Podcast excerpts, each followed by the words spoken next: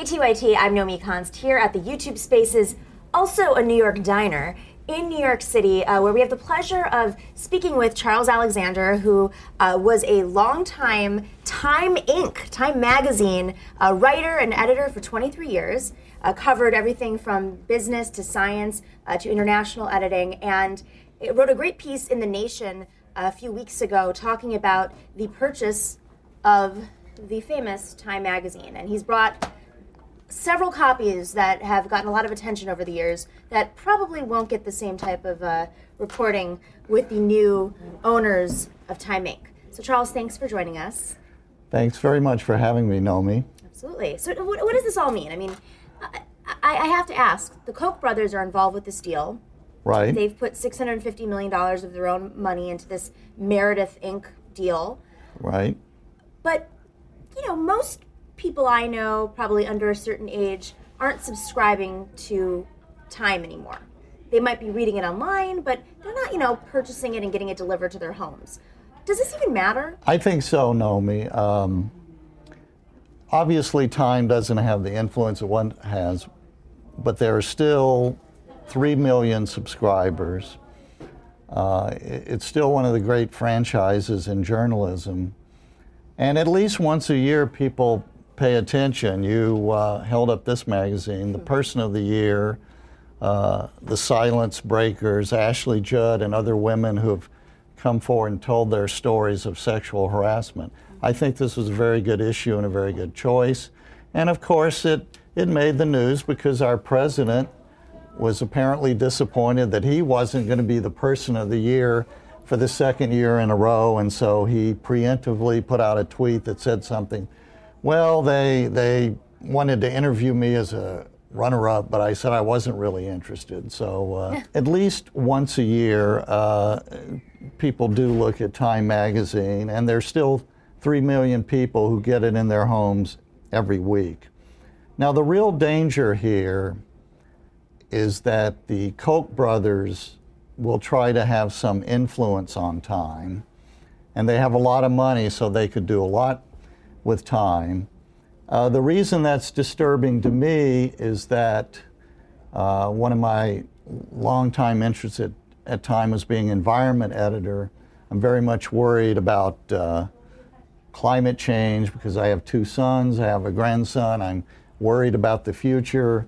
Uh, the Koch brothers, while I was editing all these cover stories about climate change, the Koch brothers were helping to finance a campaign of backlash, of disinformation. Uh, they poured money toward conservative politicians, conservative think tanks, who are putting out this message that there's no such thing as climate change or, or it's nothing to worry about. Um, so, really, they were kind of fighting against my journalism all those years. Now, in fairness, I should say that the terms of the deal are that the Koch brothers are not going to have a seat on the Time Inc. board and will have no editorial influence. They said that in the announcement of this deal. Very few people really believe that, right. that they're going to spend $650 million and get not much from their investment because you know, it's not like the magazine business is the hottest. That's what I was going to say. You're going to be making all this money? In, in investments. So all the former editors that I've talked to worry about what's going to happen. So what what is their long-term uh, goal? Um, with their resources, they could bring time back to its glory days by pouring a bunch of money into it but they might make time the Fox News of magazine journalism. It could be part of a plan to legitimize the far right wing libertarian uh, point of view. But isn't that point of view already legitimized when you have a Republican Congress, Speaker Paul Ryan, who aligns with the libertarian uh, libertarian political ideology? And and frankly, you have the Economist. There's a lot of conservative-leaning, libertarian well, and, yeah, and the editorial page of the Wall, Wall Street, Street, Journal. Journal. Mm-hmm. Um, So does it? Yeah, it's certainly legitimate, um, legitimized with about half the American public. But but to take over Time magazine, um, really, I think, is a step farther toward trying to achieve, uh, you know, lasting political dominance. I I don't think they're going to be able to do that, but the fact they, that they might try to use my long time ma- magazine to do that.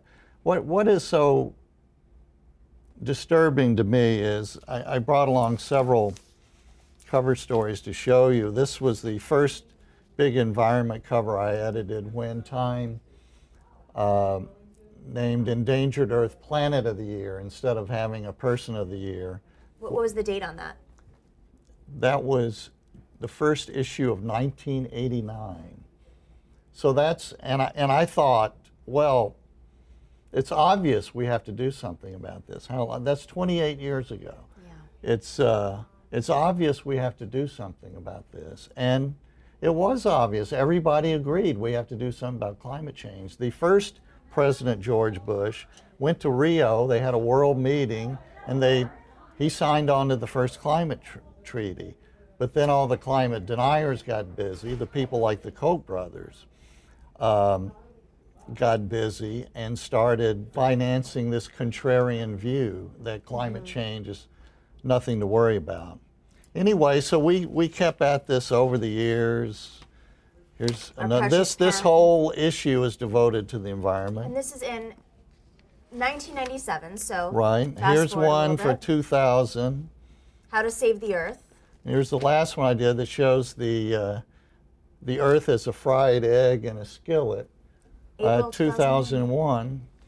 But all this time, the deniers are putting out their alternative facts, as we as we now uh, call them. So to think that there could be in the future an issue of time that says, never mind, climate change is not that big a deal. Uh, it's gives me nightmares. And let me just read this to you. So this is this is April 9th, 2001. This is after Time had merged with AOL. That's right. So big business here. It says global warming. There's you know a, a fried egg on the cover. Climbing temperatures, melting glaciers, rising seas, all over the earth. We're feeling the heat. Why isn't Washington? And it's still the same story. We've been in stalemate. So I, I want to talk a little bit about the, the, the, the political ideology of Time before the Koch brothers, because Time was founded by a conservative man, Right. Henry Luce, and Right. his wife was at one point going to run for president. A lot of people don't know about Clare Clare, Boothe Boothe. Yes. She was, you know, a screenwriter, beautiful, fascinating story if anybody ever wants to look that one up. But uh, Henry Luce had a conservative viewpoint, and he was not afraid to use it. And uh, the way that people are complaining that Steve Bannon uh, used used Breitbart News and other media figures, Rupert Murdoch uses uh, Fox News, and and the other media tycoons use their news Right. outlets. This isn't new. It's not new in in, That's in. American uh, society. So why is it that the Koch brothers? How are they different than Henry Luce or even Steve Bannon? I'm, I'm not against this because they're they are conservative, even though I'm I'm very liberal personally. Um, I'm against it because they're just denying science, they're denying facts. Uh, Time magazine invented the system of fact checking. You know, N- the New Yorker and, and all the traditional magazines have armies of fact checkers mm-hmm. to make sure that everything in the magazine is correct. So Time has always been based on, on accuracy. Mm-hmm. Yes, Henry Luce might have his opinions get in the magazine, but he couldn't have his own set of facts. Mm-hmm. Uh, you know, Time magazine and its rival Newsweek have always been truthful publications. When you do what the Koch brothers have been doing for 20 years, uh, denying science, you're going against the facts. Uh, it's as if you were saying, I don't believe in evolution or the earth is flat. When you go against what 98% of scientists on earth are saying, you're just creating your own reality. And that's never been what Time magazine is about. So if if the Koch brothers were would try to do that with Time, it would be a total break with Time's history. There's a generation, uh, millennials, that under the age of 36 overwhelmingly believe that climate change is real and, and it's the number one issue that they're concerned with. Above economics, jobs, any of the cultural issues, it is climate change. So you see the Koch brothers, who, you know, they're they're of the baby boomer generation, and it seems like they're desperately trying to influence the public at a time when this generation's coming of age. Uh, do you think that this is this is just their last attempt to to penetrate the media? I mean, I don't know how they win them over at this point. I hope it's the last gasp. I mean, we really need to get started seriously working on climate change, and I hope the Koch brothers generation will pass. The thing is that they have so much money, and there's so much money in the fossil fuel industry uh, that it's a very hard problem to solve. It's like this huge battleship that you have to turn around, mm-hmm. and they are. The, the fossil fuel industry is so well financed that it's very hard to overcome that. That's the big problem with our political system because our our Congress has been purchased by fossil fuel money and um, gun manufacturing money and various other sources of money, and that's why we're not getting any progress on, on several important issues. Probably the first thing the millennials have to do is fix the system of uh, financing of campaigns, mm-hmm. whether it takes a uh, uh, a constitutional amendment or whatever it takes. Uh, it's it's going to have to happen. Campaign finance is, is incredibly important, but you know we're sitting here having this conversation on the day that net neutrality was reversed, and there it's undeniable that the internet and the tools that the internet have brought us has really given you know, I mean, listen, Bernie Sanders was the first candidate, presidential candidate to talk about major presidential candidate to talk about uh, campaign finance reform publicly. They, he had to be covered talking about campaign finance reform on CNN and MSNBC and Fox News when they didn't want to. It was the first time I knew I could ever talk about those things in the in the mainstream media. Um, and part of that, you know, is because of the internet. The internet really was what made the Bernie Sanders campaign go viral also the Donald Trump campaign go viral. But now with it's, neutrality, what? It's, it's good for you to bring that up because the danger here is that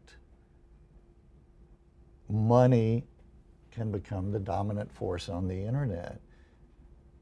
If companies are allowed to deliver you information at much greater speed, if they have the money to pay for that greater speed, then once again, you have an unlevel playing field mm-hmm. and you have the players with the money having the most influence, the most power, uh, reaching the most eyeballs. Um, it's, it's, it's a very disturbing trend, but my hope is that the uh, conservative movement has made a fatal mistake by hitching its wagon to a personality as unstable as Donald Trump, that he's so outrageous that maybe he's going to lead the conservative movement right off the cliff. Mm-hmm. We, we can hope. I mean, the, the Republican Party, as we saw this week, is already reached the frontier of outrageousness in Alabama. Alabama elected a Democrat mm-hmm. because the Republicans had gotten so outrageous. So that's that's a hopeful sign. That's that's what we can hope for. That they're just going to to change metaphors. That they're just going to overplay their hand mm-hmm. and try to do too much. Speaking of overplaying their hand, you were at a, a climate meeting, you know, decades ago, where very notable figures got together and talked about climate change. And I think what, what I'm shocked by is knowing very well how much time we have left. Scientists have really gotten it down as close as possible. I just don't understand why the oil and gas industry hasn't pivoted or these investors haven't pivoted knowing in the end is it going to make a difference that you you made profits this quarter when there's going to be no planet or or the real estate industry is going to fall apart or it's going to cost them more money because the climate is affecting their actual industry everybody thinks in the short term mm. if you listen to uh, the great environmental writer bill mckibben mm. he will tell you you shouldn't be investing in the oil industry because eventually people are going to realize that uh, they can't burn all their oil reserves and suddenly the values of their company is going to uh, plummet. But, but people just really think short term. And publicly, they pivoted a long time ago. I mean, uh, many years ago, ExxonMobil admitted that uh, global warming was a problem. That's why the Koch brothers were so important because while the oil companies could no longer publicly uh, deny climate change, the Koch brothers could finance all these underground think tanks mm. uh, who would uh, get out the word on websites or whatever through through conservative circles so that everybody in the conservative bubble still didn't believe in climate change, even though ExxonMobil admitted there's climate change. Uh, What's so strange to me is that they've spent so much money on brainwashing Americans, and yet, you know, everything from purchasing magazines like Time to building websites uh, like uh, this isn't the Koch brothers, like Breitbart. Um, that the Fox News empire and only reports on uh, stories that have been published in other conservative publications that they've they've literally infiltrated state houses and and removed climate change or any sort of right. climate science from from school books.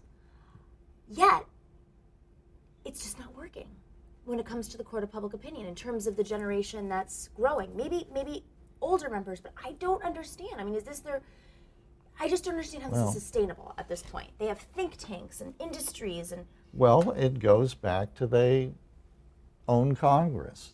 The overwhelming majority of people believe in climate change, but nothing happens because Congress has been purchased. The overwhelming majority of people believe that we need to have better regulations on uh, guns. Mm-hmm. And that doesn't happen right. because Congress has been purchased.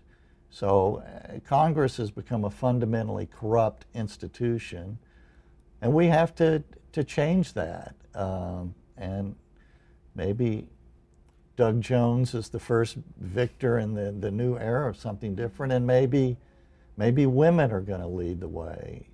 Uh, I'm hoping that women are seeing that the traditional conservative, male dominated, mm-hmm.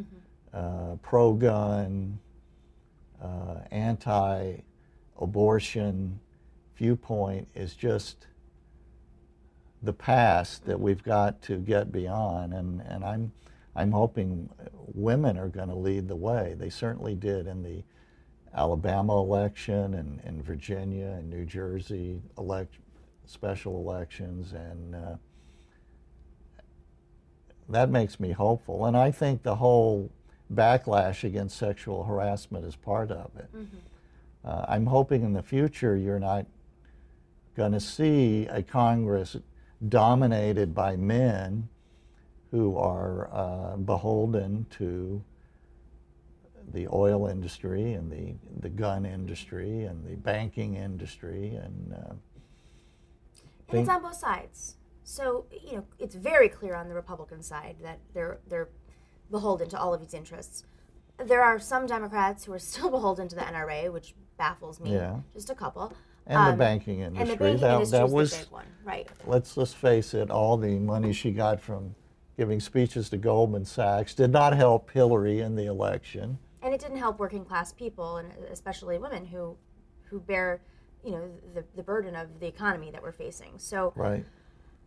in terms of moving Democrats when it comes to to oil money and fracking money, because you know, even though it is in the Democratic platform that the Democratic Party is against fracking, I mean, even Hillary Clinton, the I think it was a couple of days after the platform was written, she went and had a, a fundraiser in Colorado with the largest natural gas executive. So, what is it going to take for these Democrats to be moved on this when it is when this is what they're facing? This is what they were facing 20 years ago, 30 years ago. Oh, the day when we're speaking, uh, this will be on the internet a few days later, but the day we're speaking is the fifth anniversary of the, the Newtown tragedy. And so you can have, you know, 20 young children just slaughtered and still no action on gun control. So it's it's it's hard to know. I thought that Hurricane Katrina mm-hmm. would make people get serious about climate change. That was back in 2005. I thought Superstorm Sandy might make people. So it's changed. So it's it's it's hard to know. Hopefully, it'll be a generational thing. I think the millennial generation, not everybody, because there are some of the millennials who live inside the conservative bubble, mm-hmm. but I think a larger majority of millennials uh, understand the truth of these issues, and hopefully the um, the dinosaurs will die off, and the the mammals will uh, Take over. will will uh, bring on a, a new order. So I, I, I hate to bring it back down, but before we go, I, I you mentioned the hurricanes, and I was just in Puerto Rico and I did some reporting there. Um, you know, Naomi Klein writes about disaster capitalism quite a bit. Exactly. How Probably my favorite author. Mine too. Yes. We got that in common. But she has identified something that, in my mind, even if a generation does come of age, that the the amount of disaster and the effects that this this this uh, form of capitalism that you know it's sort of created by capitalism, these natural disasters and economic disasters, and then you know these parrot what, what are they called the uh, venture vultures vultures Vulture come in vulture capitalists come in and um, take advantage of these communities. I- don't understand how you come out of that and how it, it- you know we're still trying to get out of Reaganomics, and it's it's like let's triple down on that now. Now that we know it doesn't work.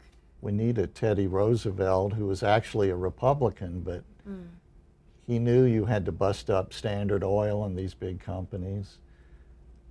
History moves in cycles, and I know it's easy for a young person to get very depressed, but back in the 19th century, we had terrible child labor in this country. Things were actually a lot worse.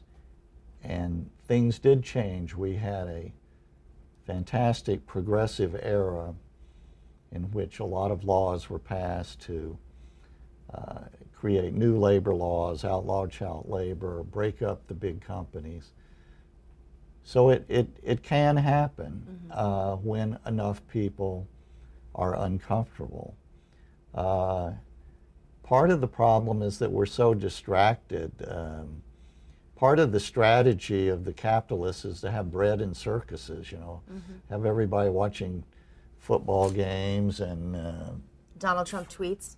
Donald Trump tweets, 700 cable channels. Yeah. Uh, we're all so distracted that, that we're kind of enjoying life and uh, and Numbing. playing games on the in on on your phone is once you buy the phone and you buy your uh, Mm-hmm. plan it's pretty cheap entertainment Well, so well, that's not going to happen anymore. So maybe people will get back to their roots and start talking to their neighbors and create a revolution by knocking on doors. yeah maybe when due to the lack of net neutrality Right. they make the internet so expensive that hopefully they will overplay their hand my parents they lived through the depression and world war ii and it doesn't get any worse than that and they came through it and even though it seems like we're in a very dark period um, things will turn around and um, you'll get a chance to be part of building building this new world.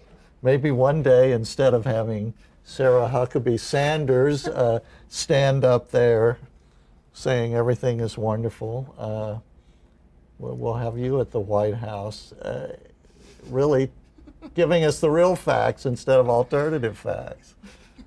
Well, we definitely need somebody in the White House giving us actual facts, and hopefully that day will be sooner rather than later. And you know, on behalf of the Young Turks and our audience, just we're so appreciative of, of the work that you've done over the past several decades, especially around climate science and covering climate change before most people were even covering it and bringing it to the mainstream and, and, and really highlighting the crisis that we're facing right now. So, Charles, very appreciative. Thank you. It's all for your future and my grandson's future. Cross our fingers we'll be able to get through it without beachfront property in Iowa.